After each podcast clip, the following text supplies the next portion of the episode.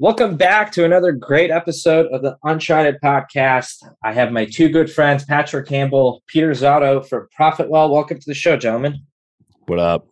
I just want to say that I'm probably a better friend than Peter. That's I just want to clarify that at the beginning. I met Poya first when he was at HackerRank and we were still Price Intelligently back in 2016. Who so bought who bought me presents as an indication of um, true. a better friend? He bought me presents. no, I think he bought Actually, you presents. I wanna he tell- you to sign a deal. he wanted us to sell because we he wanted to yeah i won't get into that um but i will say for the world to know how great poya is we were in a place of the the thing poya was selling we had stated on principle we will not buy this like ever again we are like we're not buying it um the thing he was selling and he's like just just just can you get patrick to meet with me that's what he told pete and he worked on pete and pete's like yeah, yeah, dude, just meet with him, have coffee with him. He seems like he really gets it, blah, blah, blah. And he does. Poya is, Poya is amazing. The guy listened to some deep cut podcasts that I had recorded like six years prior, heard that I like traded graham crackers and animal crackers like in elementary school. That was my first entrepreneurial thing. Comes to the meeting and is like, hey, like he has the meeting, the whole meeting, and it like it goes well, and I'm listening to him. And then at the end, just saves it for the last punch and goes, by the way, I know you like animal crackers. I know it was like your first entrepreneurial journey or whatever. And I was blown away. And I was like, gosh darn it, Pete, I think we're going to have to buy this thing now. so, yeah, I just want to say, Poya, you're amazing. And everyone should know how amazing you are. And we like you. I'll start with Patrick first. Patrick, go to your first like memory of convincing our good friend Peter to join, but more importantly, like when did you know Peter was like a great business partner? I was on my own for like nine months needed to like start finding you know I needed someone to either like take on essentially product which is which is what it was at the time or take on like sales right like like that was kind of the thing i was looking for is like one or the other and um the the the true origin story is like my former uh, girlfriend partner we lived right next door to pete and um like i'd hung out with him like once or twice just in passing and then um there was a giant snowstorm in Boston and a, nice nor'easter, and um, everyone ended up at um, this this bar called Harvard Gardens, Harvard Gardens, and uh, that's when we like really started bonding. Um, I won't get into um, some of the other details uh, because I think it'll embarrass Pete a little bit. But um, long story short, like that's how we met. And I remember, I don't know if he remembers this. New Year's Eve, um, we went out and we had a long conversation about like it was kind of like, hey man, like you've told me multiple times you don't really like where you're at right now, not because people aren't great, but just because like it's not getting you what you need. Um, this is a cool thing, and like you had this problem at that previous company. We're like trying to solve that problem. Like, what are we doing, right? And it took another like two three months to get him to like you know kind of come on board and then i think like that's that's when it kind of came and what he probably doesn't know is like i was like i don't know if i have any other options but uh but i will say that um the moment i knew that pete uh was like pete was the one the moment i knew you were the one boo was um we uh we ended up sponsoring web summit which I don't think was a good decision at the time. It might be a good decision now. But long story short, like like we all of my neuroses he was like fine with around like we got to make sure the booth is perfect we got to get this done we have to do that done we have to like book as many meetings as possible and like he would like you know give feedback and obviously but he was like right in the thick of it with me and that was like a moment where i was like i'm going to work with this guy for a long time like maybe my whole life i'm going to work with this guy um, and so yeah it was it was just like that being in the trenches which i think solidified it Peter, at what moment once you started was it that you're like, no matter what, I want to work with this guy? We've been doing this for yeah almost ten years. I'm um just about to turn forty, so it wasn't like I met Patrick when I was 21 and we were sort of bright eyed and bushy tailed. Like I was had been He's had a active, like, career. he's 21 up until a couple years That's ago true. I had had a career and you know like had met a bunch of entrepreneurs. I worked in uh, for a, a Boston-based venture company, a venture capital company for three years. Had met a bunch of entrepreneurs. Worked at a startup that Patrick alluded to prior that I wasn't super happy with.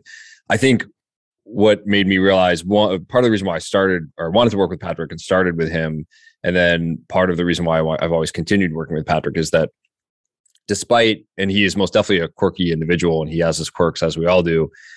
But what's unique about Patrick is he sees the world in a way that not many other people see, in, in, a way that I don't necessarily see. And he can execute in a way that I've never seen anybody execute before. And I think those two, those two as a combination are killer. And I, I found that to be true very early on. And so I, I knew right away, I was like, I have no idea what I'm getting myself into, but I trust this guy to execute on it. And I'm willing to sort of stake my my livelihood on that.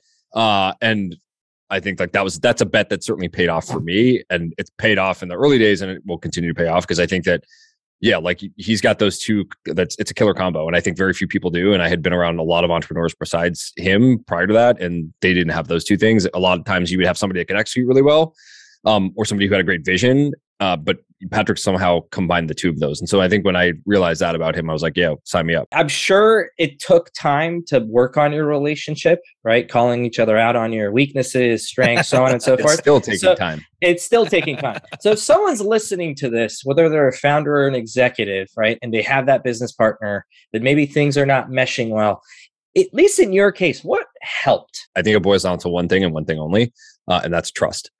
Um, so I think and this took me a long time to get to with Patrick because I think Patrick is a very he's got a big, strong personality. Um, he's he's far more cuddly when you get to know him on the inside than I think than his exterior shell would indicate. But um, we would have, early on. I don't know if I. It's not that I didn't trust Patrick, but I don't know if I I I I don't think I felt that he always had my best interests. Come to find out, like that was always what he had. But I think that it took me a long time to realize because I'm not wasn't super trusting of that. Um, so when I finally realized that, I think that all the battles that we had and we still have, frankly, where you know they're highly emotional, they're they can be volatile between the two of us. Um, they are knocked down, drag out sometimes, and I feel like you know they, they can be really hard and they can suck a lot of energy out of both of both of us. But now what ends up happening is that when we get in those arguments, I know that it comes from a frankly a good place. So that if it's he's telling me something that I'm doing wrong or I'm communicating something to him that he's do, that I think he's doing wrong, it comes from a place where like I trust that he knows that at the end of the day, I, he still loves me or I still love him, even if the stuff mm-hmm. that we're talking about is critically critically important and, and super difficult to hear, right? And there's plenty of examples that we can give you that we won't get into, but I think that's what it comes down to, right? If you have trust mm-hmm. between whatever founders, executives, whoever you are in an organization, like that sol- solves everything because then everything else is open. Hundred percent agree with that. We have a we have a third boo, third partner in this whole thing. Uh, this guy named Facundo. Um, so CPO and kind of runs product engineering and is also running product engineering at Paddle. He um, it it's it he's like another strong personality, and I think the the thing that would have sped up this whole situation was um what Pete said is like getting to trust, but all three of us basically like, oh, I have your back is innate. Like, of course I have your back without like question, even though I've only known you like six months, because that's just like the right thing to do. Like all three of us have like a really strong like moral foundation like that. But I think the problem was is that for a number of years, every argument was like testing that because it was so innate, we didn't communicate that we had that. So like in month nine, if I was like, hey Zotto, like, yeah, man, I got your back. This is why I'm doing this, is because like I got your back. It probably would have accelerated that whole journey because, you know, we we did a number of years of just trust checking conversations between the three of us pretty constantly like kind of like the classic like oh the argument isn't about the thing you're ta- you're arguing about the argument is about like we need to make sure we trust each other and we all are here and another thing besides just like hey no i have your back is just aligning on like expectations like one of the biggest conversations that we had that I think helped all three of us was like, do we want to create a bootstrap lifestyle business or we want to trade a big, big, huge company? If we're if we're misaligned, all of our decisions and we're gonna have all these arguments because we're misaligned. And everyone was like, no, we want to create a big ass company. And so that was like the big thing that um also helped. When and how often did that happen? We checked in on that probably like four or five times over the past like nine years. Like because it, it kind of changes, right? Like it changes over time. Like things because because and what happened like going into this this transaction was we knew in order to keep being a large company, we were finally at the point where like money was truly holding us back because we had uh, like I like to say, like we were having too many ten thousand dollar arguments. We had five things we wanted to spend ten thousand dollars on, and all five were truly things we knew we should be spending the ten thousand dollars on. And as soon as that happens, like you got to raise money, right? We were being held back, and we knew exactly where we were going to spend the money. So, yeah, but that was the thing, like checking in and making sure like you're reinforcing that, not just like feeling it. You got to reinforce it with that relationship. Why did you guys end up wanting to do the paddle transaction? Two or three things. One, we didn't want to sell. Like we very much didn't want to sell. Like it wasn't like we were opposed to it. It was just we didn't even think about it. We were like, yeah, we're gonna go raise. And then Christian at Paddle was like, or uh, what if we like bought you? And we were like, oh. And then we went through this like week of the ego, the week of like, no, like I don't know, like it's probably like how can we ever find a place that has like all the things we want, that type of a thing. But we were like, if we can do that, then of course this is another way to get the resources and stop having those $10,000 arguments, right? So long story short, what ended up happening is like we were like, okay, so we started kind of playing hard mode, which is like not quite doing a process on the VC side, but doing doing a process basically on the M and A side. Um, and then as things kind of progressed, I think it really came down to like a couple of things. One, not, neither of us and a lot of the people that you know have trusted us with a huge portion of their careers wanted to stop um, they wanted to keep going. Like we weren't done. Like it wasn't like, hey, we're ready to like flip this thing because we've never built the company that way. Like the company's so intertwined with our like identity, not just me like being out in marketing, but like our identity in terms of like we love what we do. We love what we do. Um, and so that was a big thing where um, we wanted to keep going and other options for sale uh, basically we would be you know director levels and our whole team would be like ics rather than like leading things. Not probably not quite that dramatic but it would have been close to that. And then the opportunity like honestly like i never thought that we would find a company that thinks about the world in the way we do. And what i mean by that is like we're a very do it for you company. Like we very much focus on like no no no no we're not going to give you a WYSIWYG editor. We're not going to give you like workflows. We're just going to take care of the churn and we'll do it this way and it'll be private labeled and everything and that's literally the ethos of paddle and so it was one of those things that like that came together and then the third thing was like okay like is the culture fit right? That's such a huge problem with a lot of acquisitions and mergers and so like we have a really we've developed and worked on a really strong culture like in terms of like very opinionated in in you know what's important and then kind of loose and accommodating and everything else and you know they were basically like yeah that's how we think about the world too and it was like oh, all right, cool. Like let's do this thing. So that's that's that's kind of how it all came together. What are some non-obvious things you wish people would know about scaling a bootstrapped business? It is neither easier nor harder to bootstrap a company versus run one that's venture backed. The problems, like a lot of the problems are the same. A lot of the pro and then there's a lot of problems that are just traded and different. Like we haven't dealt with like a weird board dynamics. Like we, we have but we haven't dealt with like venture backed board dynamics. We haven't dealt with like holy crap like if we don't raise money in the next six months we like go out of business. Like we built in a very cash flow positive way because we had to. Um i do think the other thing is like just by the nature of like physics you will probably grow slower than you think. At times you think you should be growing faster. Um and this was like I would say a mistake I think we made. Um, I think we should have raised money probably as soon as we realized that ProfitWell Metrics was going to be free. I think that's exactly when we should have raised money. We, we because creating a metrics product that's financial metrics accuracy is incredibly difficult and we didn't know it was going to be as difficult like we knew it was going to be difficult but we are like oh like three months difficult not 18 to 24 months difficult and then also like oh scaling a free product like yeah, worked out, but like it's really hard, you know, because you're you're constantly distracted.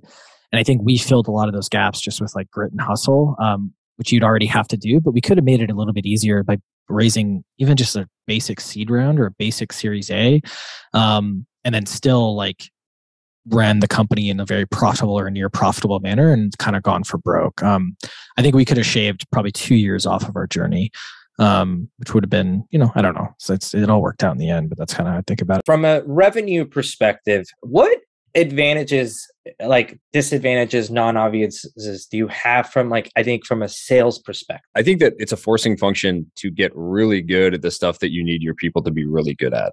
We have this philosophy at ProfitWell that I, you know, we'll try to um, take to paddle, which is advisory driven sales and what that means is like the, the short version of that is that we we think about providing value first and selling second and, and, and very specifically in that order. And ultimately, like I think that to- totally translates into more revenue for us because we, you know, we we provide a lot of value to the market. I, I learned from my venture days, uh, the guy I work for, gentleman named Scott Maxwell, used to say, um, "Ask for feedback, get money. Ask for money, get feedback." And so we've sort of taken that approach with uh, with the way that we sell today.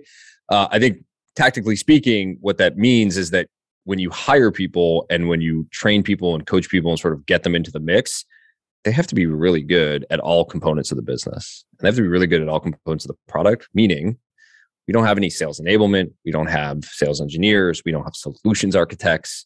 Um, for God's sakes, we didn't, we didn't, we don't have a VP of sales. We don't have a director of sales. We don't really have a lot of sales managers. And so it forces individual account executives, the BDRs that we do have to become experts in the entire sort of go to market motion and through that, they become insanely valuable to the market and insanely valuable to the prospects that we sell to. So I think that um, that's a massive advantage over every other competitor that's out there. And frankly, every other company that's selling to the same personas that we sell to, because we are looked at as consultants and advisors first and salespeople second. So I think like that's a great forcing function for us. On the flip side, though, right, there's always this trade off, and Patrick alluded to this a moment ago, which is that it takes a while. It takes a while yeah. for people to learn that and to, to sort of build that muscle over time. Um, and so you have to be okay with letting people ramp not in a three month time frame but like a six nine 12 month time frame to they really you know sort of enter into that uh nirvana of they're productive. They're ramped from a revenue perspective yeah, yeah, yeah, like they're getting a lot of help. Like they're they're not like oh my god they're producing without right. any help. How did you guys learn over time to make sure like it was it anecdotes? Like how did you know like if someone was going to work or not over a period of time? Balance each other out here a little bit. Like patrick's probably less patient with sellers than i am. Um, I, I think that's uh, probably a good thing with you know early career folks, BD folks, et cetera, sort of junior AEs. I'm a little bit more patient with more senior level account executives, um, and I think the like you have to you have to give those folks time to marinate. But there are there are like deliverables through the ramping process that we look for and that we sort of quiz on over time to make sure that these are the people that are doing things and for the record, like even 10 years in, Patrick and I are incredibly involved in the sales motion, probably sometimes much to the detriment of the people that are also in the sales motion. But like if Patrick and I are outworking account executives, which isn't that uncommon or hadn't been that uncommon in the history of the company, there's probably there's probably an issue with that sales rep. Yeah. I haven't what's that was that's a really good litmus there. I haven't really been involved in the sales motion like for years now. I think yeah. it was more like sometimes I'll now get involved because like I have That's a true. relationship or something. But I think that that that is the thing that we discovered. If Pete, it if if a manager or Pete in this case is selling for the rep, like basically like the reason that rep is hitting quota is because of Pete or the sales manager. Like, what are we doing? Right? Like that was our first like litmus test. I think now it depends. Like now it's like classic Kellogg you know metrics right? Like it's like classic like okay um like for our bdrs right? Like our bdrs like if they're not producing within three weeks like not like hey they have to be hitting their numbers and ops but like if they're not doing their activity metrics within three weeks they're gone right? In, and when they're like productive when like if they have two months where they're missing um, and there's no extenuating circumstance they're gone, right? Like that's just kind of how we think about it. AEs, it's like it's a little bit of a similar, like because you'll have like given our pricing are, is really good. Um, what'll happen is is like you might have a rep that like closes, um, you know, a really good like they're over their like x x dollars per rep, you know, per month, but their close rate sucks, right? Like, and all of a sudden Pete started discovering this like years ago and was like, cool, well, I need my close rate to like hover like right around here or higher, or like I don't care because I, I don't want to give them bad, you know, bad, or the leads that are good, right? So I think it really it's like it's it's not quite through anecdote. It's just establishing where those limiting steps are, um, and that's kind of how we built the whole business. Is because it's bootstrapped. It's like I can't afford to have ten reps that all suck to figure it out, right? Like we we have to like all right perform next two perform next four perform next 10 perform. And then we like once they perform we get to the next level right? Rather than like you know kind of over hiring if that makes sense. And so i don't think pete's given himself enough credit that he he does look at the numbers and he does manage to the numbers a lot more than he's saying but he is patient with like hey like if i see these things and they're still not quite getting it like we're going to give them a little more time that type of a thing. Because you, you know it's hard to motivate effort. I don't think you can motivate effort. If you could go back to any time, and in this case, I'm going to say right before your ProfitWell journey ended, there's one piece of non obvious feedback you could give yourself, uh, your younger self before this journey started. What would that piece of advice be? Patience. you got to be patient. This journey required a ton of patience along with sacrifice. And I think that if you had I don't. There were definitely points, point, and I'm sure Patrick feels this way too. Like points along the way that we were like, I don't know. Like, is this thing going to work out? Like, are we doing the right stuff? What are we doing with our lives? Um, to to to be patient, uh, it would have been would have been good advice back then. For me, it's a little bit more like going easy on yourself, right? Because the the the problem is there's so much that you do and learn that has to be wisdom and wisdom has to be learned it can't be taught right like the amount of things you read about when you have the instinct to let someone go let them go but then the first couple times you do it you don't know why you have that instinct. And so you like have them stay and you have like all that kind of stuff. It's like no you have to like screw up a hire. Probably have to screw up a couple of hires to be like okay we're going to stop screwing up these hires right? You hear about like culture is the most important thing. Like in the beginning like I thought that was a dumb concept that somehow I knew better that like the people in the culture like that that wasn't going to be the hardest thing. The hardest thing was going to be product and market and all these other things. It's like no, like that is everything because that's what builds the company, right? And so I think it's like in those moments I would like kick the crap out of myself internally in my head of like, oh man, like you you read that, like you thought it was dumb or you know, I didn't think it was dumb, but you thought it was like, no, we're different or something like that. And then of course it's true, right? Because these people have built these things and are giving this advice. It's, you know, like this global level advice is like, you know, almost always true, right? Because you're not that unique, right? And so yeah, I think go easy on yourself. Started with a praise. I'm going to end it with a praise. Um, I met Peter when I was at HackerRank, young guy, right off the bat, probably the most impressive, not only revenue professional, but business professional. He cares, high wow. empathy, and communicates. So, Peter, thanks for being a friend. Thanks for being uh, multiple times on the other end and giving us the benefit of the doubt. And Patrick, um, he guy hustles more than anyone I've ever met. Like I, I always thought Profitwell was like, oh my god, like there's so much shit they do and they do it at scale. But behind the scenes, it's Patrick. I have no idea how he's gone sleep over the years, but uh, not not only for what you've built, but more importantly for everything you've given the community, Patrick. You should be very, very proud of. So um, I, I, I, hope your journey doesn't end here. I am excited to root you guys now that you're part of Paddle, uh, and we'll have you back to to see how that journey goes in a in a couple of months. But until next time, be well, be safe, and thank you, gentlemen, again. Thanks, Poya. Thanks, Poya.